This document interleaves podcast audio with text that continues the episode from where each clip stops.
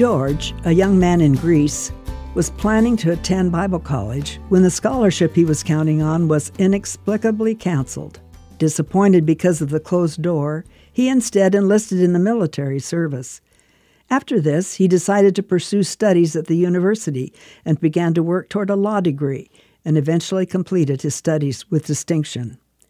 When, after graduation, George found himself in the midst of a hotbed of religious persecution against the church, he took on a series of assignments on behalf of Bible believing Christianity.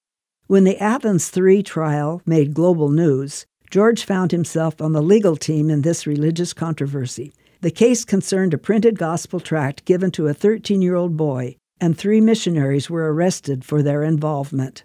Believers around the world gave so much attention to the situation, with over a half a million people responding to the case, that the authorities asked George to tell everyone to quit sending letters. The missionaries were eventually acquitted, and the young boy later became involved in church. George eventually gave up the practice of law to establish a church in Athens, which became the largest Bible believing church in the nation. One very painful closed door in George's teenage years opened another one that eventually gave rise to national and global influence.